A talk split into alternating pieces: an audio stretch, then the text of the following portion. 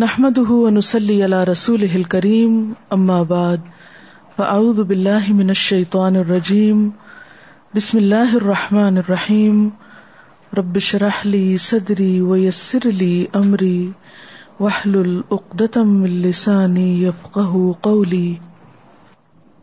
قال رسول الله صلى الله عليه وسلم، من كان يؤمن بالله واليوم الآخر فليكرم ضيفه ومن كان يؤمن بالله واليوم الآخر فليصل رحمه ومن كان يؤمن بالله واليوم الآخر فليقل خيرا أو ليصمت رسول اللہ صلی اللہ علیہ وسلم نے فرمایا، جو اللہ اور یوم آخرت پر ایمان رکھتا ہے، اسے چاہیے کہ اپنے مہمان کی عزت کرے۔ اور جو اللہ اور یوم آخرت پر ایمان رکھتا ہے، اسے چاہیے کہ سلح رحمی کرے۔ اور جو اللہ اور یوم آخرت پر ایمان رکھتا ہے، اسے چاہیے کہ بھلی بات کہے یا خاموش رہے۔ من کا نمن بلّہ والیوم الآخری فلیکرم ضیفہ۔ میرا سوال آپ سے یہ ہے کہ مہمان کی عزت کا تعلق ایمان سے کیسے ہو گیا؟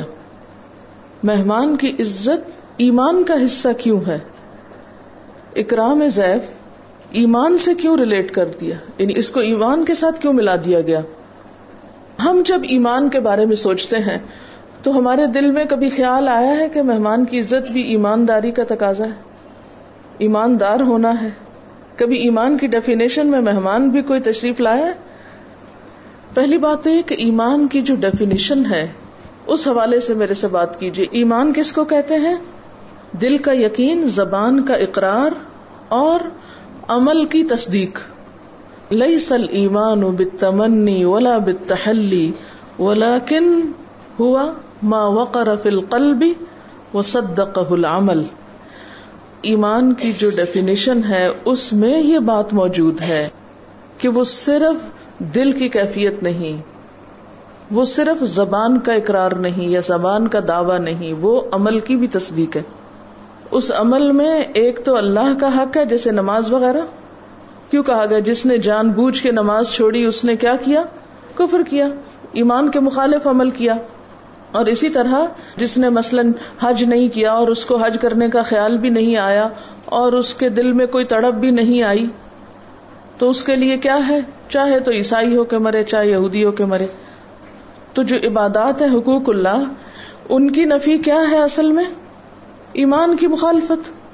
اسی طرح، حقوق العباد میں سے بھی بہت سی چیزیں ایسی ہیں کہ جو ایمان ہی کے پودے سے نکلی ہوئی ہیں۔ اس کی جڑیں زمین کے اندر ہیں، دل میں اتری ہوئی ہیں، اور اس کا اظہار زمین سے باہر ہے، بلند و بالا۔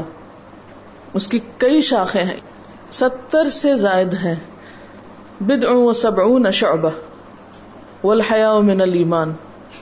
ایمان کی ستر سے اوپر شاخیں ہیں اور حیا بھی ایمان کا حصہ ہے۔ تو اصل بات یہ ہے کہ ہم ایمان کو ایک الگ چیز کے طور پہ نہیں لے سکتے، خانوں میں نہیں بانٹ سکتے آپ۔ یہ سب انٹر ریلیٹڈ ہے آپ یہ نہیں کہہ سکتے اچھا یہ تو ہے ایمان کا کھانا یہ ہے عبادت کا کھانا اور یہ فلانا کھانا اور کسی وقت میں ایک کھانے میں کچھ ڈال دیا، کسی میں دوسرے میں۔ نہیں، ایسا نہیں ہے۔ یہ سب ایک ہی چیز ہے۔ نیچے سے اوپر تک ایک ہی ہے۔ اسلحہ ثابت وفر احا فسما جڑ مضبوط ہے، شاخیں آسمان تک پھیلی ہوئی ہیں۔ ٹھیک ہے؟ اور جتنی جڑ مضبوط ہوگی، اتنا عمل اچھا ہوگا۔ کیونکہ جس پودے کی جڑیں کھوکھلی ہوں، جس پودے کی جڑیں کمزور ہوں، اس کے اوپر کیا ایک بلند و بالا مضبوط درخت قائم رہ سکتا ہے؟ اکثر ایسا ہوتا ہے نا کہ بہت سی باتیں ہمیں پتہ ہوتی ہیں، ہمارے عمل میں کوئی نہیں ہوتی۔ کیوں؟ جڑیں کمزور ہیں۔ تو جس پودے کی جڑیں مضبوط ہوں، اس کا عمل بھی مضبوط ہوتا جاتا ہے۔ بہت سے لوگوں کو یہ مشکل ہوتی ہے نا کہ عمل نہیں بدل رہا، عمل میں کب آئے گا؟ تو بات یہ کہ جتنی اس پودے کی نگرانی کریں گے، اس کو وقت پہ پانی دیں گے، زائد بھی نہیں دیں گے، تھوڑا بھی نہیں دیں گے اتنا ہی وہ پھلے پھولے گا، اس کو ماحول ملے گا، اسے روشنی ملے گی، اسے غذا ملے گی، کچھ غذا زمین سے ملے گی، کچھ غذا فضا سے ملے گی، کچھ سورج سے ملے گی، کچھ ہوا سے ملے گی۔ ٹھیک ہے نا؟ یاد رکھیں، غذا صرف زمین سے نہیں ملتی۔ پودے کو غذا صرف زمین سے نہیں ملتی۔ کہیں اور سے بھی ملتی سن لائٹ سے بھی ملتی ہوا سے، فضا سے۔ اچھا یہاں ایک بڑا اہم نقطہ ہے سمجھنے کا۔ اور وہ کیا ہے؟ کہ ایمان کی مضبوطی کے لیے صرف علم کافی نہیں۔ علم کو اگر آپ بارش کہیں یا علم کو اگر آپ پانی کہیں، تو صرف کتابیں پڑھ پڑھ کے، کلاسیں اٹینڈ کر کر کے اور علم کا ذخیرہ اکٹھا کر کر کے تربیہ کی کلاسیں ہو ہو کے پودا مضبوط نہیں ہوتا۔ اس سے تو بازو کا تو زائد پانی پہ بہنے لگتا ہے۔ صرف علم کافی نہیں، صرف علم کی مجلسیں بھی کافی نہیں۔ اچھے دوستوں کی کمپنی اچھا ماحول، بصیرت، دوسروں کا وزڈم۔ کیونکہ آپ نے دیکھا ہوگا کہ جو لوگ صرف کتابی کیڑے ہوتے ہیں، وہ عموماً عملی زندگی میں کچھ خاص کام نہیں کر سکتے۔ عمل کے کورے ہی ہوتے ہیں۔ اور جن لوگوں کی زندگی میں اعتدال ہوتا ہے، کتاب بھی ہوتی ہے انسان بھی ہوتے ہیں، ماحول بھی ہوتا ہے۔ اٹس ویری امپورٹینٹ کہ how you carry yourself آپ اپنے آپ کو کس طرح کسی بھی مقام اور کسی بھی موقع پر کس انداز میں پیش کرتے ہیں۔ آپ کا اٹھنا بیٹھنا کاؤنٹ کرتا ہے، آپ کا ہنسنا، بولنا، مسکرانا، سب کچھ کاؤنٹ کرتا ہے۔ تو ایمان جو ہے، وہ تو ایک بیج ہے۔ بیج اکولی نیچے اور اوپر بڑھتا ہے۔ اور ایک اچھے پودے کے بڑھنے کے لیے صرف پانی دینا کافی نہیں، اس کے لیے اوپر کا ماحول۔ اور پھر آپ دیکھیں کہ جو اچھا پودا ہوتا ہے نا، اور جس کو ایک بلند مقام مل جاتا ہے، اس کے لیے تو کیا بھی کافی ہو جاتا ہے؟ فتل شبنم بھی کافی ہے، اوس بھی کافی۔ بعض اوقات میں دیکھتی ہوں کہ کچھ جگہوں پہ ایسے پودے یا خوبصورت گھاس اگی بھی ہوتی ہے، تو پانی نہیں بھی ہوتا تو بعض اوقات کافی کافی دن سروائو کر بھی جاتے ہیں۔ تو اس میں سوچتی ہوں کہ بارش بھی نہیں ہوئی، پانی بھی نہیں دیا، کیسے سروائو کر گئے؟ تو پھر مجھے خیال آتا کہ یہ شبنم تھی۔ تو جو اچھے پودے ہوتے ہیں، ان کے لیے رات کو پڑنے والی اوس بھی کافی ہو جاتی ہے۔ تھوڑا علم بھی بہت ہو جاتا ہے، تھوڑی تھوڑی فوار بھی پڑتی رہے تو بہت فائدہ ہو جاتا ہے ان کو، وہ سروائو کر جاتے ہیں۔ لیکن کچھ پودے جن کے اپنے اندر کوئی جان نہیں، وہ نہیں بڑھتے۔ جو ست ہے زمین پر ہوتے ہیں، جن کی جڑیں مضبوط نہیں ہوتی، کیونکہ آپ نے دیکھو نا زمین کے اندر بھی تو ایک ویٹنس ہے نا، ایک تری ہے نا۔ زمین کو اگر آپ کھودنا شروع کر دیں تو تھوڑی دیر کے بعد کیا نکلتا ہے نیچے سے؟ گیلی مٹی آنے لگتی ہے، جس کو سرا کہتے ہیں۔ قرآن پاک میں اللہ تعالیٰ فرماتے او ما تحت سرا سرا کہتے ہیں گیلی مٹی کو۔ ایک زمین کے اوپر جو ہے، وہ خشک ہے، پھر اس کے بعد اندر ایک نیچرل تری یا نمی موجود ہے۔ تو جن درختوں کی جڑیں مضبوط ہوتی ہیں، ان کو کچھ نیچے سے تر مٹی سے غذا مل جاتی ہے اور کچھ شبنم اوس وغیرہ مل ملا کے کام کر جاتے ہیں اور وہ سخت موسموں میں بھی ہارڈ شپ برداشت کر لیتے ہیں۔ اور بڑھتے رہتے ہیں، مرتے نہیں ہیں، ختم نہیں ہوتے۔ لیکن جو پودا ناکارا ہوتا ہے، بذات خود جھاڑ جھنکار ہے، یا پھر یہ کہ وہ جڑیں نیچے نہیں ہے تو اس کو یہ چیزیں فائدہ نہیں دیتی، ٹھیک ہے؟ تو ہمارے عمل کا انحصار ہمارے ایمان پر ہے۔ یاد رکھیے، خواہ اکرام زیف ہو یعنی مہمان کی عزت ہو، خواہ رشتے داروں سے اچھا سلوک ہو خواہ اچھی بات کرنا ہو، جس میں دوسروں کے لیے تکلیف نہ ہو، یہ سب کچھ ایمان سے جڑا ہوا ہے۔ جیسا ایمان ہوگا، ویسا ہی عمل ہوگا۔ اچھا یہاں ہو سکتا ہے آپ کے ذہن میں ایک سوال آئے کہ بعض لوگوں کا ایمان تو نہیں ہوتا، مگر ان کا اخلاق بہت اچھا ہوتا ہے یا کچھ چیزوں میں بہت اچھے ہوتے ہیں۔ ہوتا نا ایسے؟ تو وہ کیسے ہو جاتا ہے؟ ایمان کے علاوہ بھی کچھ اسباب ایسے ہوتے ہیں جو انسان کو مجبور کر دیتے ہیں۔ بعض موٹیوس مفادات، دباؤ پریشرز ایسے ہوتے ہیں کہ جو انسان کو اچھا بننے پر مجبور کر دیتے ہیں۔ اور عموماً پھر یہ ایسا ہوتا ہے کہ جب تک وہ موٹو موجود ہوتا ہے، انسان اچھا رہتا ہے، جب وہ موٹو ختم ہو جاتا ہے، تو وہ اچھائی بھی ختم ہو جاتی۔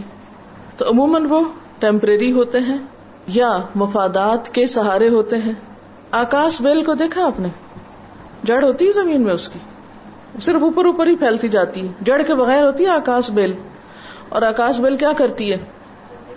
جس پودے پہ چمٹ جائے اس کو ختم کر دیتی خود اس کے اوپر چھا جاتی ایسا بھی ہوتا ہے کہ بعض اعمال یا بعض موٹیوز جن کے نیچے کوئی بڑی بنیاد نہیں ہوتی وہ دوسروں کے سہارے یعنی بغیر ایمان کے پھر بعض موٹیوز یا بعض اور اسباب یا وجوہات کی بنا پر وہ پلتے پھولتے رہتے ہیں، بڑھتے رہتے ہیں، لیکن ایسی چیزوں کا بڑھنا اور پھلنا پھولنا بسا اوقات انسانیت کے بڑے فائدے میں نہیں ہوتا۔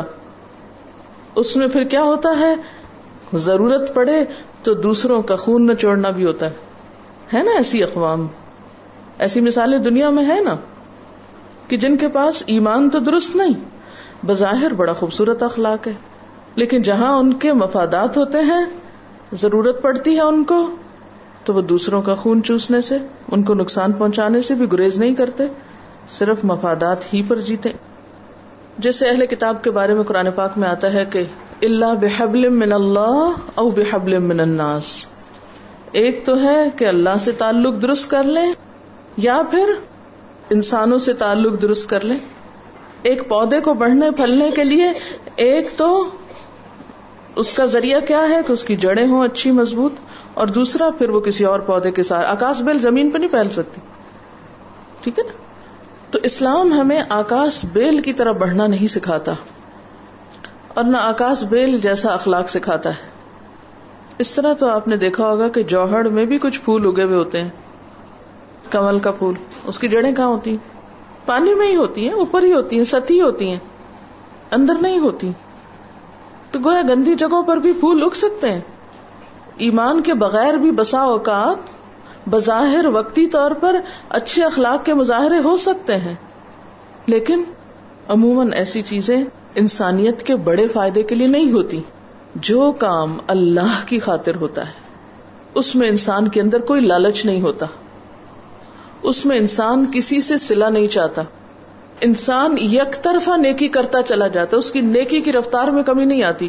دوسرا کچھ بھی کرے، وہ اپنی طرف سے نہیں چھوڑتا نیکی کرنا۔ جب آپ بدلے میں نیکی کر رہے ہوتے ہیں، ایمان کے بغیر ایک نیکی ہوتی ہے نا، اللہ کی خاطر نیکی، اور ایک ہوتی ہے کسی مفاد کی خاطر نیکی کہ میں فلاں سے ایسا کروں گا، فلاں کے ساتھ اچھا کروں گا تو میرا فلاں کام بن جائے گا۔ ایک یہ سبب ہو سکتا ہے۔ یعنی ہم عام طور پر جب کوئی اچھا کام کسی کے ساتھ کرنے لگتے ہیں، کسی کے ساتھ احسان کرتے ہیں، تو اس میں دو اسباب ہو سکتے ہیں۔ ایک، کسی وقتی فائدے کی خاطر۔ یعنی کسی سے کچھ لینا مقصود ہے، تو اس کو ایک رشوت دے دیں۔ رشوت کا یہ کانسیپٹ ہے۔ آپ اچھے اخلاق کی رشوت دے رہے ہیں، کس لیے؟ کہ پیچھے آپ کا کوئی مفاد چھپا ہوا ہے۔ آپ کی کچھ غرض ہے۔ اگر وہ غرض پوری ہو جائے تو آپ بھی اچھے رہتے ہیں۔ اور اگر آپ کو مفاد حاصل نہیں ہوا، آپ کا مقصد پورا نہیں ہوا، آپ کی غرض پر زد پڑی، تو پھر آپ نے بھی اچھائی کو خیر بات کہہ دیا۔ ٹیمپریری وقتی، سطحی، کسی مفاد سے منسلک، بس۔ عارضی۔ ٹھیک ہے؟ اور دوسری نیکی کیا ہوتی ہے؟ یا نیکی کی دوسری قسم کون سی ہے؟ کہ جو بے غرض ہو۔ جس کے پیچھے اللہ کی رضا ہو، جس کا سلا اور جس کی جزا انسان اللہ سے چاہتا ہو۔ ایسی نیکی کیسے ہوتی ہے؟ مضبوط، پائیدار، جسے کوئی ہلا نہیں سکتا، جس سے انسان کبھی نہیں رکتا حتیٰ کہ اس کی موت آ جاتی۔ کہ مجھے تو کرنا ہے، اللہ کی خاطر کرنا ہے۔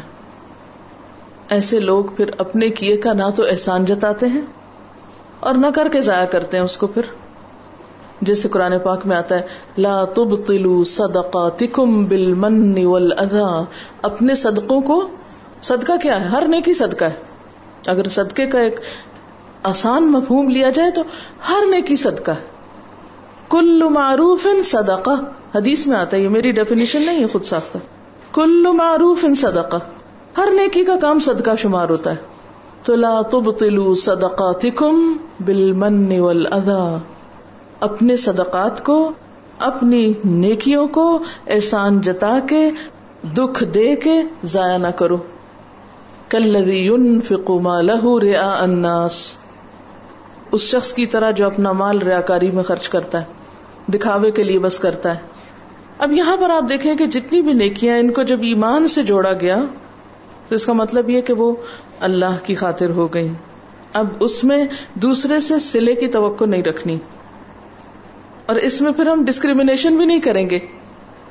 پھر ہمارا پسندیدہ چاہنے والا انسان مہمان بن کے آئے یا ہمارا انتہائی ناپسندیدہ انسان؟ کیا کریں گے ہم؟ کچھ بہت فرق نہیں کریں گے۔ ایک تو نا قدرتی جذبات کا ایک فرق ہوتا ہے۔ کسی کے آنے کا آپ کو بہت انتظار ہوتا ہے۔ اس کے آنے پر ایک دلی خوشی ہوتی ہے۔ ایک ایسی کیفیت ہوتی ہے کہ انسان کے بس میں نہیں ہوتی۔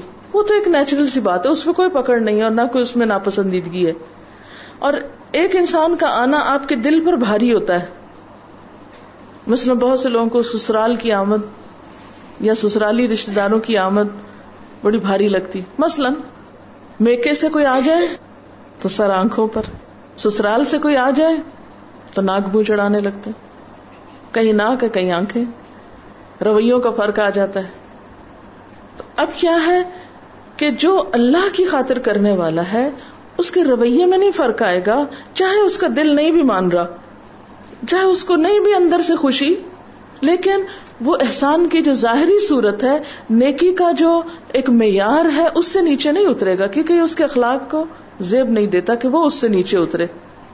چاہے اس کے ساتھ کسی نے مثلاً ایک اور جگہ پر آتا نا کہ اگر کوئی کسی کے یہاں مہمان ٹھہرے اور وہ اس کی عزت نہ کرے، اور اتفاق سے اگر وہ ایسا شخص جواباً کبھی آپ کا مہمان ٹھہرے تو آپ اس کے ساتھ وہ نہیں کریں گے جو اس نے کیا۔ ایسے میں انسان پھر اخلاق کے اسی اعلی معیار پہ رہتا ہے۔ پھر وہ اپنی نیکی کے موقع کو نہیں گنواتا۔ وہ کہتا کوئی بات نہیں۔ اس کا اخلاق اس کے ساتھ، میرا اخلاق میرے ساتھ۔ اس نے کیا اپنے لیے، مجھے کرنا اپنے لیے؟ تو یہ ہے مانا اس کا کہ من کا یو امن جس نے اللہ کو مضبوط پکڑا ہوا ہے، جو اللہ کی خاطر نیکی کرنے والا ہے، اسے چاہیے کہ مہمان کی عزت کرے یعنی ہر حال میں عزت کرے۔ چاہے مہمان نے اس کی عزت کی ہو یا نہ کی ہو اس سے پہلے۔ اور یہاں پر آپ دیکھیں، صرف اللہ پر ایمان نہیں ہے۔ یوم آخرت کی بات بھی ساتھ ہے۔ اور جو یوم آخرت پر ایمان رکھتا ہو، اسے چاہیے کہ رشتے داروں کے ساتھ جوڑ کے رکھے۔ یسل یسل کا لفظ کس سے وسل سے۔ جب ہم اس کا ترجمہ کر دیتے نا سلا رحمی کرے، وہ اتنا بڑا سا لفظ ہے کہ ہم سوچتے نہیں کیا کہہ رہے ہیں۔ تو اس لیے میں بہت سمپل ترجمہ اس کا کروں گی۔ چاہیے کہ رشتے داروں سے جوڑ کے رکھے، بنا کے رکھے، کاٹ کے نہیں رکھے، جوڑ کے رکھے۔ خواہ رشتے دار اس کے ساتھ نہ بھی اچھا کرے کیونکہ آپ صلی اللہ علیہ وسلم نے کیا فرمایا؟ کہ لئی سلو بالمکافات بدلے کے طور پہ اچھا سلوک کرنے والا دراصل سلا رحمی نہیں کرتا۔ یہ سلا رحمی نہیں ہوتی کہ جو اچھا ہے اس کے ساتھ آپ اچھے اصل سلا رحمی کون کرتا ہے؟ کہ جو مجھ سے کٹے، میں اس سے جڑوں۔ جو آگے بڑھ کر جوڑنے کی کوشش کرتا ہے۔ ومن کا نہ یو امین بلّہ ولیوم الآخری فل یقل اب سوال یہ پیدا ہوتا ہے کہ ایک طرف مہمان کی بات ہوئی، دوسری طرف رشتے دار کی بات ہوئی، اور ساتھ ہی پھر اچھی گفتگو اور اچھی کلام کی بات ہوئی۔ کیوں؟ اس لیے کہ عموماً ہماری گفتگو مہمانوں اور رشتے داروں کے بارے میں کیا ہوتی ہے؟ ہماری گفتگو کا معیار کہاں آ کے گرتا ہے؟ انہی دو کے بارے میں زیادہ نیگیٹو گفتگو ہوتی کوئی گھر میں آ جائے، جانے تو دو اس کو، پھر سب مل جل کے بعد میں اس کی کیسی خبر لیں گے؟ بہت مشکل ہوتا ہے نا کہ کسی کے جانے کے بعد اس کی تکلیفوں یا اس کی طرف سے پہنچنے والے کسی بھی نقصان کو انسان ڈسکس نہ کرے۔ اور اسی طرح رشتے داروں سے مل کے آئے یا رشتے داروں کی باتیں، عام طور پر خراب گفتگو میں نمبر ون رشتے داروں کی برائیاں، چاہے قریب کے ہو چاہے دور کے یا پھر آنے والوں وزٹرز ملاقاتیوں کی؟ تو جو شخص اللہ اور یوم آخرت پر ایمان رکھتا ہے، وہ کیا کرے؟ جب مہمان چلا جائے، تو اس کے بارے میں اگر کوئی اچھی بات ہے تو وہ کر لے، نہیں تو چپ رہے۔ اور اسی طرح رشتے داروں کے بارے میں اگر کوئی اچھی بات کر سکتا ہے تو کر لے، ورنہ ان کی خراب باتوں کا ذکر نہ کرے، خاموشی اختیار کر لے۔ یہ ہے اعلی اخلاق، یہ ہے عمدہ اخلاق۔ یہ ہے انسان کی اصل قدر و قیمت اگر وہ اس پر رہے۔ عام طور پر یہ بھی ہوتا ہے کہ جب ملاقات وغیرہ ہوتی ہے تو ایک دوسرے کو تانے شانے دیتے ہیں، کوسنے سناتے ہیں، ڈھکی چھپے انداز میں کچھ کچھ ذکر کرتے رہتے ہیں۔ کسی کا ذمہ تو ہم نہیں لے سکتے کہ کوئی کرے تو ہم کیا کریں؟ ہمیں صرف اپنا ہی ذمہ لینا ہے۔ اگر کوئی کرے تو ہم کیا کر سکتے ہیں؟ صبر کر سکتے ہیں، لیکن جب اپنی باری آئے تو پھر اپنی طرف سے گٹیا گفتگو نہ کریں۔ یہ گٹیا گفتگو ہوتی ہے۔ کسی کا مزاق اڑانا، کسی کو تانے دینا اور کسی پہ چوٹیں کرنا، یہ گٹیا گفتگو ہوتی ہے۔ گٹیا گفتگو کرنے والے خود اپنے معیار کو نیچے کر لیتے ہیں۔ اس کے پیچھے ایک بڑی بات، ایک بڑی مشکل یہ بھی ہوتی ہے کہ جو چپ رہ جائے، کیونکہ اللہ کے رسول صلی اللہ علیہ وسلم تو فرماتے ہیں، چپ رہ جاؤ۔ اولیسمت ہم کیا کہتے ہیں، یہ کیا سمجھتے ہیں جو چپ رہے، وہ بڑا بے وقوف ہے۔ وہ تو انتہائی بدھو ہے۔ اس کو تو جواب ہی نہیں دینا آتا۔ وہ تو اللہ میاں کی گائے ہے۔ اس کو احمق سمجھتے یا پھر مغرور سمجھتے اگر کوئی چپ ہو جائے ایسی گفتگو پر، تو اس کو مغرور سمجھتے خصوصاً جب کوئی دوسرا اکسائے کہ دیکھو، اب جواب نہیں بن پا رہا۔ اب میرے ڈر سے تم نہیں بول پا رہے نا۔ کوئی بات ہو تو بولے نا۔ میں سچا ہوں نا، اس لیے تم نہیں بول پا رہے۔ وغیرہ وغیرہ۔ بعض لوگ سمجھتے ہیں کہ اگر کسی کی غلط بات پہ خاموش رہیں گے تو گویا ہم نے بھی غلط بات پہ ان کا ساتھ دیا۔ نہیں، ابھی چپ رہے کسی اور موقع پر ان کی غلطی بتا دیں۔ یعنی چپ رہنے کا مطلب یہ نہیں ہے کہ اگر کوئی غلط کام کر رہا ہے تو آپ اس کی غلطی نہیں بتائیں۔ نہیں یعنی انل منکر کا مطلب یہ ہے کہ دوسرے کو بھی غلطی سے روکا جائے۔ وہ تو بتایا جائے گا۔ لیکن کسی اور موقع پہ بتا دیا جائے کیونکہ انصر اخا کا ظالمن او مظلومن اپنے بھائی کی مدد کرو خواہ وہ ظالم ہو یا مظلوم۔ مظلوم کی مدد تو سمجھ میں آتی ہے، ظالم کی مدد کیا ہے؟ اس کو ظلم سے روکا جائے۔ اچھا ظلم سے روکنا یہ نہیں کہ جب کوئی چیخنا چلانے لگے، شور مچانے لگے تو آپ اس کے منہ پہ ہاتھ رکھ دیں۔ وہ تو آپ کا ہاتھ بھی توڑ دے گا۔ اس وقت نہیں، کسی اور وقت میں، جب وہ سننے کے لائق ہو، جب وہ سن لے، جب اس کا کچھ فائدہ ہو جائے۔ اب سوال یہ ہے کہ اکرام زیف کا مطلب کیا ہے؟ مہمان نوازی کا مطلب کیا ہے؟ مثلاً زندگی میں بہت سے مواقع ایسے آتے ہیں، کبھی بیماری ہوتی ہے، کبھی گھر میں کوئی شادی وغیرہ کا پروگرام ہے تو اس میں مصروفیت ہے، کبھی بچوں کے امتحان ہے کبھی آپ خود پڑھ رہے ہیں، کبھی کوئی اور مشغولیت ہے آپ کی۔ تو اب آپ مہمانوں کو اس طرح اٹینڈ نہیں کر سکتے جس طرح آپ پہلے مثلاً کیا کرتے تھے۔ تو اس سلسلے میں یہ سمجھنا بے حد ضروری ہے کہ اکرام کا مطلب کیا ہے؟ عزت دینے کا مطلب کیا ہے؟ عزت دینے میں پہلی بات تو یہ کہ ان کے آنے پر ناگواری کا احساس نہ ہو۔ جیسے ہم عام طور پہ کہتے ہیں، مہمان بلائے جان۔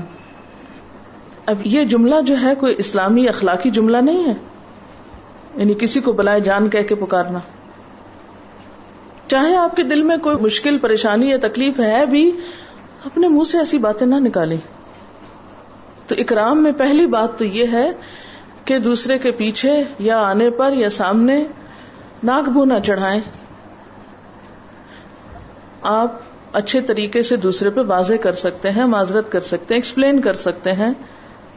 اپنی پریشانی یا مجبوری یا کوئی بھی چیز جو آپ کے لیے رکاوٹ بنی ہوئی ہے دوسرے کو ٹائم دینے میں یا اس کے ساتھ بہت اچھا معاملہ کرنے میں، تو آپ اس پر واضح کر سکتے ہیں۔ یعنی بد اخلاقی سے پیش نہ آئے بدتمیزی نہ کریں، بیزاری کا اظہار نہ کریں، اور اسی طرح ناروا گفتگو نہ کریں، جو خاص طور پر اس حدیث کے آخر میں آتی ہے بات۔ دوسری طرف آپ دیکھیے کہ مہمان نوازی میں یہ بھی تو آتا ہے نا کہ مہمان کا حق تین دن تک ہوتا ہے جس میں پہلا دن تو انعام کا دن ہے۔ یعنی پہلے تین دن ایک طرح سے انعام کا ہے۔ اور اس کے بعد وہ شخص بالکل گھر والوں کی طرح ہو جائے گا۔ اس کا مطلب نہیں گھر والوں کی طرح ہو جائے تو اس کے ساتھ اس کی بےزتی بے شک شروع کر دیں۔ نہیں، یا لڑائی شروع کر دیں۔ مطلب یہ ہے کہ جیسے عام اپنے گھر میں عام طور پر آپ لوگ مل جل کر رہتے ہیں، اسی طرح ان کے ساتھ مل جل کر رہیں۔ اسی طرح قرآن پاک میں ہمیں یہ تعلیم دی گئی ہے کہ اگر آپ کسی کو اٹینڈ نہ کر سکتے ہوں اور اس کو آپ بتا دیں تو اسلامکلی آپ کے اوپر کوئی گناہ نہیں ہوگا اور وہ مہمان کی تکریم کے خلاف نہیں ہوگا۔ وہ ادا قیل الکم ارج فرج وہ ازکا لکم جب تم سے کہا جائے کہ واپس چلے جاؤ تو واپس چلے جاؤ۔ وہ تمہارے لیے زیادہ پاکیزہ بات ہے۔ زیادہ بہتر ہے بجائے اس کے کہ جھجک میں نہ بتاؤ دوسرے کو کہ تم اس وقت کس مصروفیت میں ہو اور پھر اس کو توجہ بھی نہ دو اور پھر تعلقات خراب ہوں تو اس سے بہتر ہے کہ اس کو بتا دو۔ مثلاً کسی نے مجھے فون کر کے کہا کہ میں فلاں تاریخ کو آپ کے پاس آنا چاہتی ہوں۔ کسی دوسرے شہر سے کال تھی۔ میں نے کہا، میں اس تاریخ کو یہاں نہیں ہوں گی۔ آپ اس کے بعد کوئی تاریخ طے کر لیں، پھر آپ آ جائیں۔ کیا مجھے نہیں کہنا چاہیے تھا؟ نہیں، میں کہتی، ہائے، اس نے پہلی دفعہ آنے کا کہا ہے تو میں اب اسے کیسے نہ کروں، تو میں اپنا پروگرام کینسل کر دوں۔ کیسے کینسل کر سکتی ہوں جبکہ میرے پروگرام کے ساتھ اور سینکڑوں لوگوں کا پروگرام بندھا ہوا ہے؟ تو مجھے صاف واضح لفظوں میں دوسرے کو بتا دینا چاہیے کہ فلاں تاریخ کو میری یہ مشغولیت ہے، میں معذرت خواہ ہوں کہ اس تاریخ کو میں آپ کو اٹینڈ نہیں کر سکوں گی۔ آپ اپنا پروگرام اس کے بعد رکھ لیجیے کیا اسلام نے ہمیں یہ نہیں سکھایا کہ دوسروں کے گھر جانے سے پہلے کیا کرو؟ اجازت لو۔ یعنی آپ کسی دوسرے شہر سے آ رہے ہو، نہ آپ نے اطلاع دی، نہ آپ نے اجازت لی، نہ آپ نے پوچھا تو آپ نے دوسرے کو ایک آزمائش میں مبتلا کر دیا اور خصوصاً اگر کوئی شخص ایسا ہے کہ جس کی اور بہت سی ذمہ داریاں ہیں گھر کے علاوہ بھی۔ ایک تو یہ نا کہ عام طور پر گھر میں خواتین ہوتی ہیں چلے آ بھی گئے، تو کوئی بات نہیں۔ اسی طرح کیا منع نہیں کیا گیا کہ این کھانے کے وقت کسی کے گھر میں نہ داخل ہو؟ یہ بھی تو اسلامی اخلاق ہے نا۔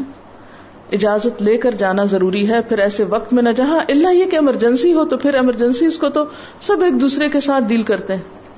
ایمرجنسیز میں تو سب ایک دوسرے کی رعایت رکھتے ہیں۔ کو خدا نخواستہ بیمار ہو گیا، کسی کو مدد چاہیے، کسی کو کوئی ایسا مشورہ کرنا ہے، یا آپ ایک گھر میں رہتے ہیں تو اس میں آپ کا کھلا عام میل جول ہے، تو وہ اس میں ہر وقت اجازت کی ضرورت نہیں ہوتی۔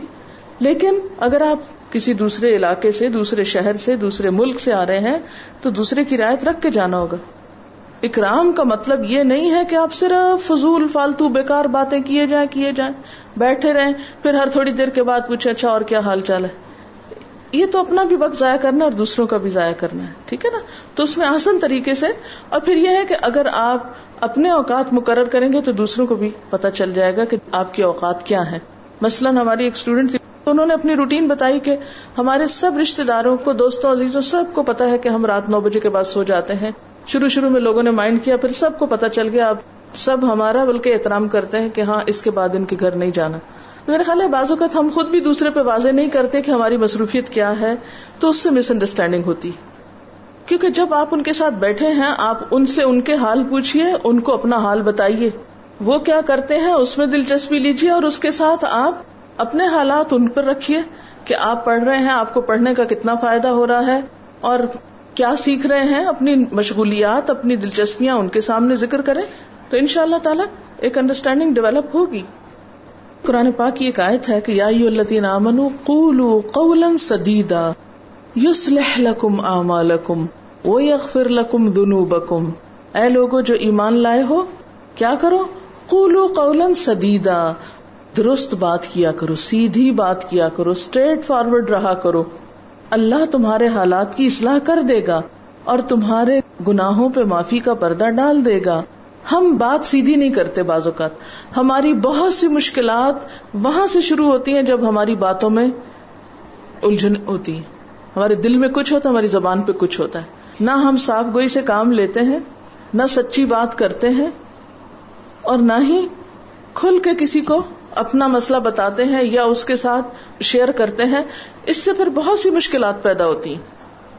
صحابہ کرام کی اگر زندگی کے حالات پڑھے تو سب سے بڑی چیز جو مجھے اٹریکٹ کرتی ہے ان کی زندگیوں میں، ایک سادگی اور یہ سادگی صرف یہ نہیں کہ سادہ کپڑے پہننا سادگی ہوتا ہے، گفتگو میں، معاملے میں اور ان کا اسٹریٹ فارورڈ ہونا، سیدھی بات کرنا۔ ہم لوگ سیدھی بات نہیں کرتے۔ اس سے بہت سی مشکلات پیدا ہوتی ہیں۔ چند ایک باتیں میں آپ کو بتا دیتی ہوں کہ مثلاً کیا چیزیں ہو سکتی ہیں۔ مہمان کی عزت میں جن چیزوں سے بچنا چاہیے، نمبر ایک تو تنگ دلی ہے، کہ دل تنگ ہونے لگے۔ اب یہ آ گئے ہیں، اب ان کو کھانا کھلانا پڑے گا، ہمارا بجٹ الٹ جائے گا۔ یا یہ ہے کہ ہم، ہمارا وقت ضائع ہو جائے گا۔ اسی قسم کی کوئی بھی چیز یعنی دل کی تنگی، اس سے بچنا چاہیے۔ نمبر دو، بے روخی پرواہی نہ کرنا۔ بعض لوگوں کا حال یہ ہوتا ہے کہ آپ کے سامنے کھانا بھی لا کے رکھ دیں گے، آپ کو بستر بھی بہت اچھا دے دیں گے، لیکن نہ آپ کے پاس بیٹھیں گے اور نہ سیدھے منہ بات کریں گے۔ انسان کو ایسا محسوس ہوتا ہے جیسے کوئی چور بن کے داخل ہوا کہیں۔ کوئی مجرم ہے۔ پھر اسی طرح سرد مہری، اس سے بھی بچنا چاہیے۔ یعنی پاس بیٹھے بھی ہوں گے تو بات نہیں کریں گے۔ کس طرح؟ یعنی ایک کولڈنیس کا رویہ۔ اس میں کوئی مسکراہٹ نہیں، کوئی بات نہیں، کچھ نہیں۔ بس ایک بیریئر ہے، ایک حجاب ہے دونوں کے درمیان۔ اسی طرح ماتھے پہ بل ڈال کے بات کرنا، منہ موڑ کے بات کرنا، یہ سب چیزیں دوسرے کی بےزتی میں شامل ہیں۔ اکرام زیف کے خلاف ہیں۔ تو کرنا کیا چاہیے؟ وہ کام جس سے دوسرا راحت محسوس کرے۔ خندہ پیشانی سے پیش آنا، خوش اخلاقی سے۔ پھر اسی طرح یہ کہ کھانے پینے کا اپنی حیثیت کے مطابق انتظام کرنا۔ عام طور پہ ہمارے ہاں اپنی شان یا اپنا نام بڑھانے کے لیے بعض اوقات مہمان کو بیمار کیا جاتا ہے۔ یعنی اتنے کھانے پکا کے رکھیں گے۔ ایک دفعہ کہیں جانا ہوا میرا تو انہوں نے بہت سارے کھانے پکا کے رکھے تھے۔ میں نے ان سے پوچھا، یہ کھانا پکانے میں آپ کو کتنا وقت لگا؟ کہنے لگی، تین دن لگے ہیں۔ میں نے وہی ہاتھ روک لیا۔ میں نے کہا، اس میں سے پتہ نہیں کیا کچھ باسی ہے۔ اور میں اگر باسی چیز ذرا بھی کھا لوں تو مجھے تکلیف ہو جاتی۔ اب میرے لیے یہ معمہ تھا کہ اس میں سے فریش کیا ہوگا جو آج ہی پکا ہوگا۔ چاہے وہ تھوڑا سا ہی کیوں نہ ہو، تو صرف میں وہ لے لوں۔ میرے لیے وہ جو ڈھیر تھا کھانوں کا، وہ میرے اوپر ایسے تھا جیسے کوئی چیز میرے اوپر آ رہی ہے۔ وہ دیکھنا بھی برداشت نہیں ہو رہا تھا۔ یعنی بازو کا ہم اکرام یا عزت دینا کس کو سمجھتے ہیں؟ کہ رنگ رنگ کی چیزوں سے میز بھر دی جائے۔ اتنا کچھ پکایا جائے، چاہے تین دن لگے فریج فریزر میں باسی کر کر کے رکھا جائے، پھر اس کو اوپر ٹاپنگ کر کے، سجا کے اپنی شان و شوکت کا مظاہرہ کیا جائے، چاہے دوسرا بیمار پڑ جائے یا دوسرا ایک بوجھ تلے دب جائے یا ایک روب میں آ جائے۔ کیونکہ کوئی بھی چیز جو حد سے بڑی بھی ہوتی، وہ دوسرے کے لیے خوشی کا سبب نہیں ہوتی۔ وہ دوسرے کے لیے تکلیف اور پریشانی کا سبب ہو جاتی۔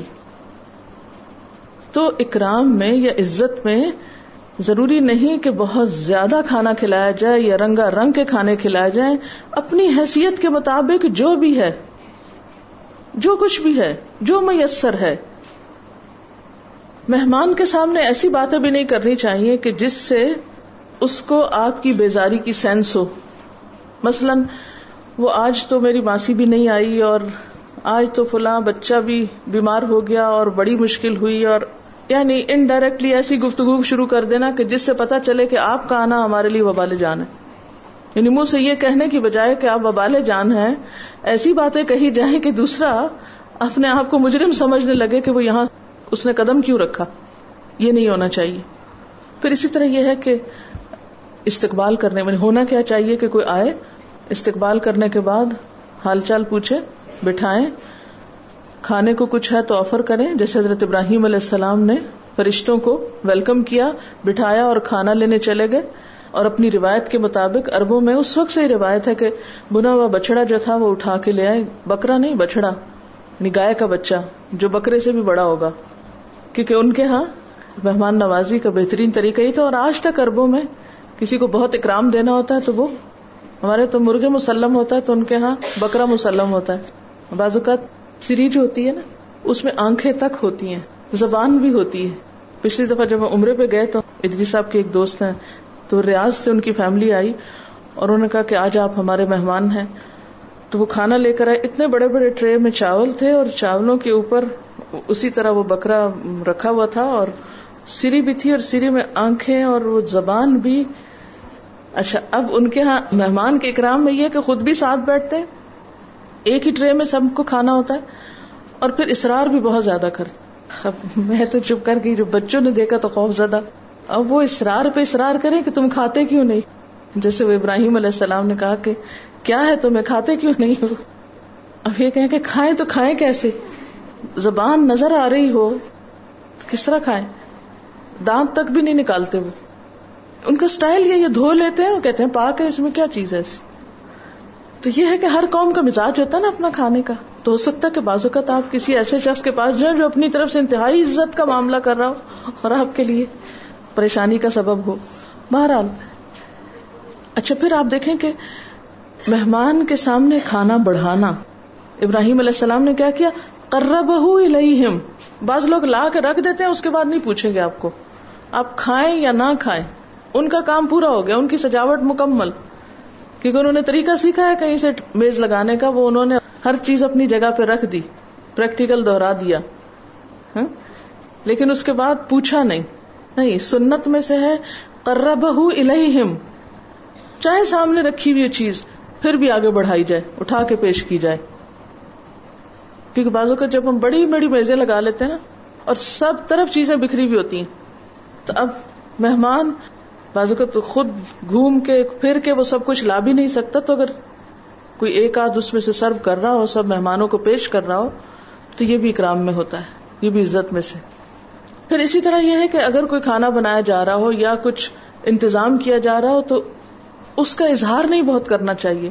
کتنے برتن کھڑکانے لگے کچن میں جا کے آپ اور دم دم الماریاں بجائیں یا کچھ۔ نہیں، ابراہیم علیہ السلام جب لانے کے لیے گئے کچھ، تو چپکے سے گئے تھے۔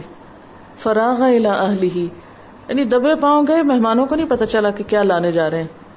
اب اوقات وہ اندر سے آوازیں آ رہی ہوتی ہیں، وہ فریج سے فلان چیز بھی نکال لو اور یہ بھی ڈال لو اور وہ بھی کرو۔ ایک ہنگامہ ہوتا ہے، تو یہ بھی اخلاق کے منافی چیزیں ہیں۔ کہ جو ہے بس خاموشی سے لے آؤ۔ ان سب چیزوں سے بچنا کیوں ضروری ہے؟ اس لیے کہ مہمان بوجھ محسوس نہ کرے۔ آپ ڈھیروں چیزیں لا رہے ہیں، لیکن انداز اتنا خراب ہے کہ وہ ایک بھی نہ کھا سکے۔ خوف کا مارا کہ پتہ نہیں اب اندر چیخ پکار ہو رہی تھی، شاید ہمارے ہی آنے پر یہ سب ہو رہا ہے۔ تو اس چیز سے بھی بچنا چاہیے۔ کھانے کے لیے جب ہاتھ دھلائیں، تو پہلے خود ہاتھ دھو کر دسترخوان پر پہنچیے اور پھر مہمان کے ہاتھ دھلوائیے۔ امام مالک نے جب یہی عمل کیا، تو امام شافی نے اس کی وجہ پوچھی۔ تو فرمایا، کھانے سے پہلے تو میزبان کو پہلے ہاتھ دھونا چاہیے۔ اور دسترخوان پر پہنچ کر مہمان کو خوش آمدید کہنے کے لیے تیار ہو جانا چاہیے اور کھانے کے بعد مہمانوں کے ہاتھ دھلوانے چاہیے اور سب کے بعد میزبان کو ہاتھ دھونے چاہیے۔ ہو سکتا ہے اٹھتے اٹھتے کوئی اور آ پہنچے۔ دسترخوان پر خوردنوش کا سامان اور برتن وغیرہ مہمانوں کی تعداد سے کچھ زیادہ رکھیے۔ ہو سکتا ہے کہ کھانے کے دوران کوئی اور آ جائے، پھر ان کے لیے انتظام کو دوڑنا بھاگنا پڑے۔ اور اگر برتن اور سامان پہلے سے موجود ہوگا تو آنے والا بھی سبکی کی بجائے خوشی سے کھانا کھا سکے گا۔ مہمان کے لیے ایسار سے کام لیجیے تکلیف اٹھا کر اس کو آرام پہنچائیے۔ حضرت ابو شرح فرماتے ہیں، میری ان دو آنکھوں نے دیکھا اور دو کانوں نے سنا، جبکہ نبی صلی اللہ علیہ وسلم یہ ہدایت دے رہے تھے، جو لوگ اللہ اور یوم آخرت پر ایمان رکھتے ہوں، انہیں اپنے مہمانوں کی خاطر توازو کرنی چاہیے۔ مہمان کے انعام کا موقع پہلا شب و روز ہے۔ مہمان کے انعام کا موقع پہلا شب و روز ہے۔ یعنی سب سے بہترین چیز ایک دن کے لیے۔ اس کے بعد اس سے کم، پھر اس سے کم، پھر نارمل یعنی مہمان کے اکرام میں یہ نہیں کہ اگر وہ ایک مہینہ ٹھہر رہا ہے تو ایک مہینے تک آپ قرض لے لے کر وہ سب کچھ پکاتے رہیں گے جو آپ نے پہلے دن پکایا تھا۔ اچھا یہ جو پہلے دن کی مہمانی اس کو انعام کیوں کہا گیا؟ پہلے دن کی خاطر توازو کو انعام اس لیے کہا گیا ہے کہ جیسے انعام دیتے اور لیتے وقت خوشی ہوتی ہے، انعام کا دینا بھی خوشی ہوتا ہے نا، اور انعام کا لینا بھی خوشی ہوتا ہے۔ تو اسی طرح میزبان کی آفر بھی خوشی اور مہمان کی آمد بھی خوشی کا ذریعہ اور اس کا اپنی مہمانی کا حق وصول کرنا، یہ سب کچھ خوشیوں کا باعث۔ اچھا اسی طرح مہمان نوازی میں صرف یہ نہیں ہے کہ آپ کوئی مہمان آیا ہے تو اس کو آپ صرف کھلانے پلانے پہ توجہ رکھیں۔ اس کی نیند، اس کے آرام، اگر اس کو واش روم کی ضرورت ہے، نماز کا وقت ہے، ان چیزوں کا بھی خیال رکھے کیونکہ بعض لوگ اتنی والہانہ عقیدت کا ثبوت دیتے ہیں کہ نہ آپ کو واش روم جانے دیتے ہیں، نہ آپ کو سونے دیتے ہیں، نہ آپ کو یکسوئی سے نماز پڑھنے دیتے ہیں۔ یعنی آپ کی جو انسانی ضروریات ہیں، ان کا بھی خیال نہیں رکھتے۔ اس کو بھی بھول جاتے اسے فراموش کر دیتے کیونکہ وہ آپ کو بہت چاہتے ہیں۔ وہ اتنے خوش ہیں کہ آپ کو چند لمحوں کے لیے بھی اپنی نگاہوں سے اوجل نہیں ہونے دینا چاہتے۔ تو یہ جو ایکسٹریمزم ہے، یہ بھی نقصان دہ ہے۔ یہ بھی ٹھیک نہیں۔ ہمارے والد ہمیشہ مہمان کو خود جائے نماز بچھا کے دیتے تھے۔ بہت دفعہ ایسا ہوتا ہے کہ آپ کہیں جاتے ہیں آپ کو یہ نہیں پتا چلتا کہ بلا کدھر ہے۔ کبھی آپ گھر کے بچے سے پوچھتے ہیں تو بالکل الٹا رخ بتا دیتا ہے۔ امام شافی کو امام مالک کے خادم نے ایک کمرے میں ٹھہرانے کے بعد کہا، حضرت قبلے کا رخ یہ ہے، پانی کا برتن یہاں رکھا ہے، بیت الخلا اس طرف ہے۔ یعنی ایک دوسری انتہا یہ ہے کہ آپ بالکل بٹھا کے اس کو گیسٹ روم میں خود بھول جائیں اسے۔ فراموش کر دیں اور پھر ساتھ جب سامنے آئے تو کہیں، وہ چونکہ ہم آپ کے لیے کھانا بنا رہے تھے اس لیے آپ کو نظر نہیں آئے۔ نہیں۔ آنے کے بعد اب ڈپینڈ کرتا نا کہ کوئی کتنی دیر کے لیے آیا۔ آئے ویلکم کریں، سلام دعا کریں، حال چال پوچھیں، بٹھائیں، دور سے آیا ہے تو اس کو واش روم کا بتائیں۔ اگر اسے نہانے کی ضرورت ہے، جیسے بازو کی گرمی کا موسم ہے، یہ سفر بہت طویل ہے، تو اس کا بندوبست کریں، اس کے بستر کا بندوبست کریں، اس کو جائے نماز بچھا کے دیں، اس کو۔ اگر کھانے کا وقت ہے تو کھانا کھلائیں، چائے کا وقت ہے تو چائے پلائیں یعنی کچھ بھی حسب حالات۔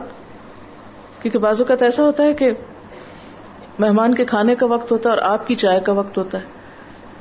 تو ایسی چیزوں کا بھی جو بظاہر دیکھنے میں بہت چھوٹی چھوٹی ہوتی ہیں لیکن دوسرے کے لیے خوشی یا تکلیف کا سبب بنتی ہیں، تو اس میں فرق کرنا بے حد ضروری ہے۔ پھر اسی طرح یہ ہے کہ بعض اوقات دوست احباب ہوتے ہیں رشتے دار ہوتے ہیں، بہت وہ لوگ ہوتے ہیں جن سے بہت محبت ہوتی ہے پھر ہمارا جی چاہتا بہت باتیں کریں۔ اچھا عام طور پہ مہمانوں کی آمد پہ کیا ہوتا ہے؟ رات جگہ ہوتا نا؟ خصوصاً اگر کزنس وغیرہ یا رشتے دار ایسے مہمان جن کے ساتھ آپ بہت فری ہوں، تو اگر وہ آئیں تو پھر تو لازمی سی بات ہے کہ آپ کو رات کو دیر تک جاگنا ہے۔ اچھا آپ تو اپنے گھر میں تھے، آرام کیے ہوئے ہیں۔ اب آنے والا معلوم نہیں کتنی مشقت سے سفر کر کے آیا تو ہو سکتا ہے اس کو آرام کی ضرورت ہو، لیکن اس کو جاگنا ہی جاگنا ہے، کیونکہ آپ جاگنا چاہتے ہیں۔ تو ایسے میں اپنی خوشی کی خاطر کسی کے لیے تکلیف کا سامان پیدا کرنا یہ بھی درست نہیں۔ چاہے دوسرا تکلف میں نہ نہ بھی کر سکے۔ اسی طرح اگر مہمان کو کسی قسم کا کوئی خطرہ ہو یا کوئی اور آ کے اس کے گھر میں بےزتی کرنا شروع کر دے، تو اس سے بھی اس کو بچائیے۔ بعض اوقات ایسا ہوتا نا کہ آپ کے گھر میں کوئی آیا ہے۔ اتنے میں کوئی ایسا شخص آ گیا جو اس کا حریف ہے رائول ہے، یا اس کو پسند نہیں کرتا، یا کسی بھی لحاظ سے اس کے ساتھ اس کی نہیں بنتی۔ تو وہ آ کے کوئی کریٹیسم شروع کر دیا، یا کوئی باتیں سنانی شروع کر دی کہ اور نہیں کہیں تو یہی تم ہاتھ لگے، ذرا میں اپنے دل کی بڑاس نکال لوں۔ تو میزبان کو چاہیے کہ پھر وہ آگے جا کے بچ بچاؤ بھی کرائے، اپنے مہمان کی عزت کرے اور کروائے۔ یعنی مہمان کے اکرام میں صرف خود عزت کرنا نہیں، دوسروں سے عزت کرانا بھی ہے۔ اوقات گھر کے بچے مہمان کی بےزتی شروع کر دیتے ہیں۔ خصوصاً اگر کوئی ایسا شخص مہمان آیا ہو کہ جس نے مثلاً آپ کی والدہ کو ستایا ہو یا کوئی اور ایسی تکلیف پہنچائی ہو، بعض اوقات خاندانوں میں ایسا ہوتا نا کہ جیسے ساس بہو کی نہیں بنتی، پھر دادی اما گھر میں آئی تو بچوں نے وہاں زرائی شروع کر دی کہ ہماری دادی نے ہماری اما کے ساتھ یہ کیا تھا، یا پپی نے یہ کیا تھا، یا فلاں نے یہ کیا تھا، لہٰذا اب ہم بدلا لیتے ہیں اپنی ماں کی طرف سے۔ نہیں، اگر کوئی گھر آ گیا آپ کے، تو خواہ اس نے کیسی بھی آپ سے بدسلوکی کی ہو، آپ کو کوئی حق نہیں پہنچتا کہ آپ گھر آئے ہوئے شخص کی بےزتی کریں۔ یہ انتہائی بد اخلاقی۔ اس چیز کا، اس پہلو کا بھی لحاظ رکھنا بے حد ضروری ہے کہ خود نہیں، بچوں سے بھی عزت کروائیں، دیگر متعلقین سے بھی عزت کروائیں۔ سوال یہ کہ اگر مہمان ہماری بےزتی شروع کر دے تو تو بھی صبر سے کام لے۔ کیونکہ ہمارے ایمان کا حصہ یہ ہے کہ مہمان کے ساتھ نہیں برا کرنا، چاہے وہ ہمارے ساتھ نہ اچھا کر رہا ہو۔ ہاں ایسا ہو سکتا ہے کہ آنے والا بھی ہمارے ساتھ بدسلوکی کر سکتا ہے، لیکن چونکہ ہم میزبان ہیں، اس لیے ہمیں اپنی ذمہ داری اسی طرح نبھانی ہے۔ اس میں آپ دیکھیے کہ حضرت لوت علیہ السلام ہے جب ان کے پاس فرشتے آئے اور ان کی قوم کو پتا چلا اور وہ قوم دوڑتی ہوئی آئی ان کے ساتھ برا سلوک کرنے کے لیے، تو انہوں نے کیا کہا؟ انہا ضعیفی فلا تفدحونی واتقوا اللہ ولا تخزونی دیکھو، یہ میرے مہمان ہیں، مجھے رسوا نہ کرو، خدا سے ڈرو اور میری بےزتی سے باز رہو۔ کیونکہ بعض اوقات مہمان کے سامنے اگر اہل خانہ کی بےزتی ہونے لگے یا اہل خانہ کے ساتھ برا کوئی سلوک کرنے لگے تو اس میں بھی مہمان اپنی سب کی محسوس کرتا ہے۔ اسی طرح اگر گھر میں آپ کے کوئی مرد حضرات نہیں ہے اور کوئی نامحرم مرد آپ کا مہمان بن کے آ گیا ہے، تو اب آپ کیا کریں؟ نبی صلی اللہ علیہ وسلم نے خواتین کو خاص اس بات کی تلقین کی ہے کہ وہ اپنے گھر میں کسی ایسے کو نہ آنے دیں۔ کیونکہ تنہائی میں کسی مرد کے ساتھ بیٹھنا ہو سکتا ہے شوہر کو بدگمان کر دے کہ یہ میرے پیچھے سے کیوں آیا ہے۔ بعض اوقات ایسا ہوتا ہے کہ کوئی دوسرے شہر سے آتا ہے۔ تو اس صورت میں اگر ممکن ہو اپنے شوہر کو اطلاع کر دیں کہ فلاں شخص آ گیا، آپ گھر پہنچے اور اس کو بھی بٹھائیں۔ اور ہو سکتا ہے گھر میں بچے وغیرہ بھی ہوں، بالکل آپ تنہا نہ ہو لیکن اگر آپ بالکل تنہا ہو تو اس سے معذرت کر لیں کہ آپ ایک گھنٹے تک آ جائیں۔ اسی طرح آپ صلی اللہ علیہ وسلم نے خواتین کو خاص تلقین کی ہے کہ عورت اپنے گھر میں کسی ایسے کو نہ آنے دے جس کا آنا شوہر کو پسند نہ ہو۔ یعنی ایسے مہمانوں کو ویلکم نہ کیا جائے جن کا آنا گھر میں بگاڑ کا سبب بن جائے، آپس کے تعلقات کی خرابی کا سبب بن جائے۔ کیونکہ بعض لوگوں کا آنا اور اس میں ضروری نہیں کہ صرف مرد حضرات ہی ہو سکتے ہیں اس میں عورتیں بھی ہو سکتی۔ ایسی دوستیں ہو سکتی ہیں، ایسے رشتے دار ہو سکتے ہیں کہ جن کے آنے سے گھروں میں پھوٹ پڑتی ہو یا گھر کے حالات خراب ہوتے ہوں تو ان کے آنے کو بھی منع کیا گیا ہے۔ اس میں آپ دیکھیں کہ آپ صلی اللہ علیہ وسلم نے فرمایا ہے ریاض الصالحین میں یہ حدیث موجود ہے کہ تمہارے کچھ حقوق تمہاری بیویوں پر ہیں اور تمہاری بیویوں کے کچھ حقوق تم پر ہیں۔ ان پر تمہارا حق یہ ہے کہ وہ تمہارے بستروں کو ان لوگوں سے نہ روندوائیں جن کو تم ناپسند کرتے ہو۔ یعنی گھر میں کسی ایسے کو نہ ٹھہرائیں۔ یعنی مہمان نہ بنائیں کہ جو تمہیں پسند نہیں۔ اس میں یہ نہیں کہ صرف مرد حضرات ہے اس میں عورت بھی۔ اور تمہارے گھروں میں ایسے لوگوں کو ہرگز نہ گھسنے دیں جن کا آنا تمہیں ناگوار ہو۔ کتنی واضح ہدایت ہے۔ اور سنو، ان کا تم پر یہ حق ہے کہ تم انہیں اچھا کھلاؤ اور اچھا پہناؤ۔ تو یہ بیوی کے فرائض میں داخل ہے کہ وہ ایسے معاملات میں ضرور رعایت کرے اور اس قسم کے گیسٹ کو پھر وہ ویلکم نہ کرے کہ جو گھر میں فساد کا ذریعہ ہو اسی طرح یہ ہے کہ مہمان کو صرف نوکروں یا بچوں کے سر پہ نہیں چھوڑ دینا چاہیے۔ مثلاً ہم دیکھتے ہیں کہ امام شافی جب امام مالک کے ہاں بطور مہمان ٹھہرے تو امام مالک نے بہت عزت اور احترام سے انہیں ایک کمرے میں سلایا۔ شہر کے وقت امام شافی نے سنا کہ کسی نے دروازہ کھٹکھٹایا اور بڑی ہی شفقت سے آواز دی۔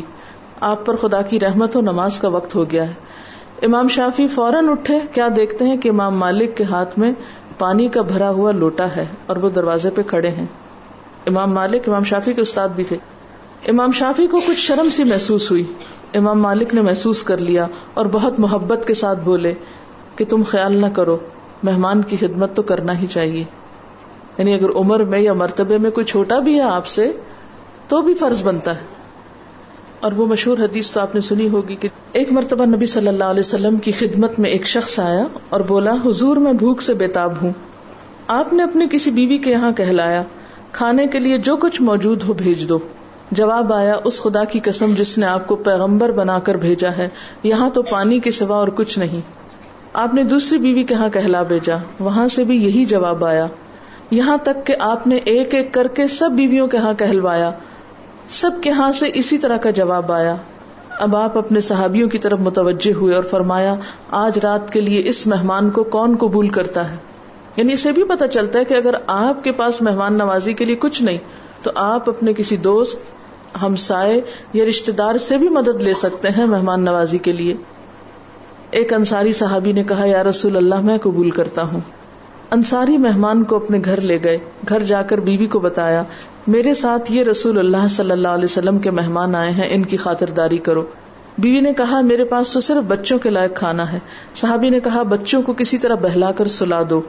جب مہمان کے سامنے کھانا رکھو تو کسی بہانے سے چراغ بجھا دینا اور کھانے پر مہمان کے ساتھ بیٹھ جانا تاکہ اس کو یہ محسوس ہو کہ ہم بھی کھانے میں شریک ہیں۔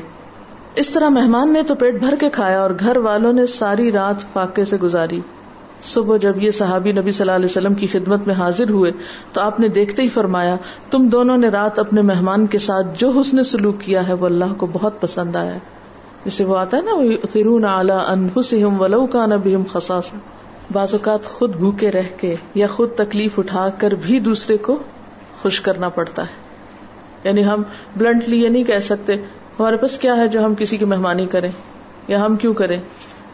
حضرت ابو الحوث جشمی اپنے والد کے بارے میں بیان کرتے ہیں کہ ایک بار انہوں نے نبی صلی اللہ علیہ وسلم سے پوچھا، اگر کسی کے پاس میرا گزر ہو اور وہ میری ضیافت اور مہمانی کا حق ادا نہ کرے اور پھر کچھ دنوں کے بعد اس کا گزر میرے پاس ہو، تو کیا میں اس کی مہمانی کا حق ادا کروں؟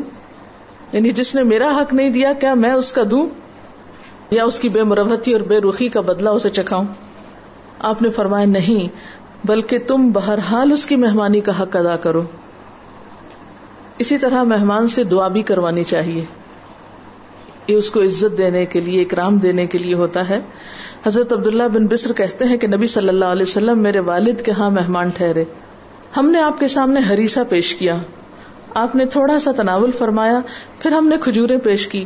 آپ کھجورے کھاتے تھے اور گٹلیاں شہادت کی انگلی اور بیچ کی انگلی میں پکڑ پکڑ کر پھینکتے جاتے تھے۔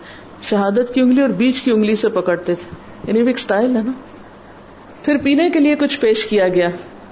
آپ نے نوش فرمایا اور اپنے دائیں طرف بیٹھنے والے کے آگے بڑھا دیا۔ جب آپ تشریف لے جانے لگے تو والد محترم نے آپ کی سواری کی لگام پکڑ لی یعنی مہمان کے لیے گاڑی کا دروازہ بھی کھولنا چاہیے۔ رخصت کرتے وقت دروازے تک آنا چاہیے۔ اور درخواست کی کہ حضور ہمارے لیے دعا فرمائے۔ نبی صلی اللہ علیہ وسلم نے دعا فرمائی اللہ مبارک لہم فی مار وغفر لہم ورحم اللہ، تو نے ان کو جو رزق دیا ہے، اس میں برکت فرما۔ ان کی مغفرت فرما اور ان پر رحم فرما۔ یہ ہے اکرام زیف سوال یہ کہ اکثر بہت سارے مہمان آ جاتے ہیں اور آپ ان سب کو اکٹھا نہیں اٹینڈ کر سکتے۔ مجھے اس کا تجربہ میری بیٹی کی شادی کے موقع پر ہوا۔ تو اس میں میرا کام باقی تو بہت الحمد للہ مددگار تھے، ہیلپر سے بہت سے کام انہوں نے کیے، لیکن میں نے اپنے ذمے جو کام رکھا وہ یہ تھا کہ میں ڈلیبریٹلی سوچ سمجھ کر شعوری طور پر ہر مہمان کے پاس تھوڑی تھوڑی دیر بیٹھ کر اٹھ رہی تھی۔ جب ایک دفعہ سرکل مکمل کر لیتی، پھر دوسری دفعہ شروع کر لیتی۔ اس میں چونکہ میرے سسرال بھی تھے، میکے والے بھی تھے، اور لوگ بھی تھے، تو مسلسل میں اسی پر توجہ رکھے ہوئے تھی کہ کوئی رہ نہ جائے جس کے پاس میں نہ بیٹھوں۔ پھر اتفاق یہ ہوا کہ بہت رات ہو گئی۔ اب لوگ جب سارے بہت دن کے بعد ملتے ہیں تو آپس میں گپ شپ باتیں شاتیں شروع ہوتی ہیں اور چلتی چلی جاتی ہیں۔ لیکن یہ ہے کہ مجھے یہی تھا کہ سب سے بہترین انٹرٹینمنٹ اس وقت کیا ہے؟ یعنی اب آف کورس کھانا وغیرہ کھلانے کے بعد کہ اب سب کو ٹائم دیا جائے اور اس میں کوئی ڈسکریمنیشن نہ ہو کہ یہ میرے پیرنٹس اور ان کی فیملی ہے تو ان کے پاس مجھے زیادہ وقت دینا چاہیے اور یہ دوسرے ہیں تو ان کے پاس کم نہیں۔ کوئی بھی جو آیا ہو، ہر ایک کے پاس بیٹھا جائے۔ اس میں بس نمازوں کے لیے بیچ میں اٹھتی تھی اور باقی وقت تو اس میں آپ خود شعوری کوشش کریں کہ جتنے بھی لوگ آئے ہیں سب سے کچھ نہ کچھ بات ہو جائے یہ نہیں کہ جو ہمارے پسندیدہ ہیں ان کے ساتھ تو ہم جڑ کے بیٹھ جائیں اور باقی سب کو اگنور کر دیں۔ یہ نہ ہو۔ اسی طرح مہمانی کے بھی آداب ہیں۔ کسی کے ہاں مہمان جائیں تو حسب حیثیت میزبان یا میزبان کے بچوں کے لیے کچھ تحفے تحائف لیتے جائیں۔ اور تحفے میں میزبان کے ذوق اور پسند کا لحاظ کیجیے تحفوں اور ہدیوں کے تبادلے سے محبت اور تعلق کے جذبات بڑھتے ہیں اور تحفہ دینے والے کے لیے دل میں گنجائش پیدا ہوتی ہے۔ جس کے ہاں بھی مہمان بن کر جائیں، کوشش کریں کہ تین دن سے زیادہ نہ ٹھہرے اللہ یہ کہ کوئی خصوصی حالات ہوں اور میزبان ہی شدید اصرار کرے۔ نبی صلی اللہ علیہ وسلم کا ارشاد ہے، مہمان کے لیے جائز نہیں کہ وہ میزبان کے ہاں اتنا ٹھہرے کہ اس کو پریشانی میں مبتلا کر دے۔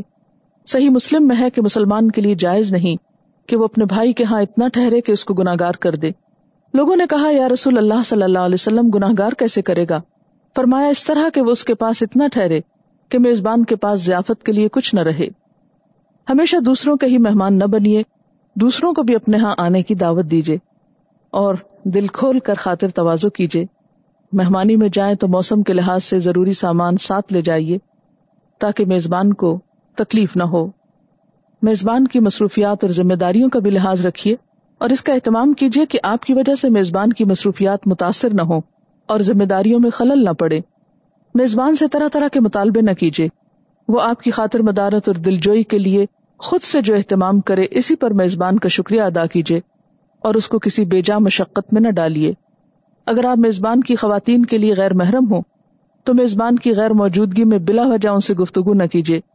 نہ ان کی آپس کی گفتگو پر کان لگائیے اور اس انداز سے رہیے کہ آپ کی گفتگو اور طرز عمل سے انہیں کوئی پریشانی نہ ہو اور اسی طرح کسی وقت بے پردگی بھی نہ ہونے پائے۔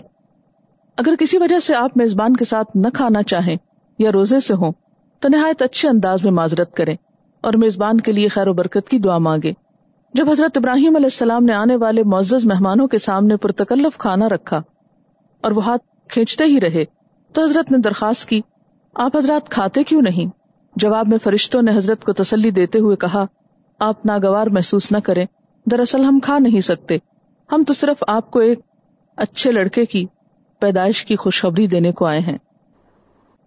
جب کسی کے ہاں دعوت میں جائیں، تو کھانے پینے کے بعد میزبان کے لیے کشادہ روزی، خیر و برکت اور مغفرت اور رحمت کی دعا کیجیے حضرت ابو الحسم نے نبی صلی اللہ علیہ وسلم اور آپ کے صحابہ کرام کی دعوت کی۔ جب لوگ کھانے سے فارغ ہوئے تو آپ نے فرمایا، اپنے بھائی کو سلا دو۔ صحابہ نے پوچھا، سلا کیا دیں؟ یا رسول اللہ صلی اللہ علیہ وسلم؟ فرمایا، جب آدمی اپنے بھائی کے ہاں جائے اور وہاں کھائے پیے، تو اس کے حق میں خیر و برکت کی دعا کرے۔ یہ اس کا سلا ہے۔ نبی صلی اللہ علیہ وسلم ایک بار حضرت سعد بن عبادہ کے ہاں تشریف لے گئے۔ انہوں نے آپ کو روٹی اور زیتون پیش کیا۔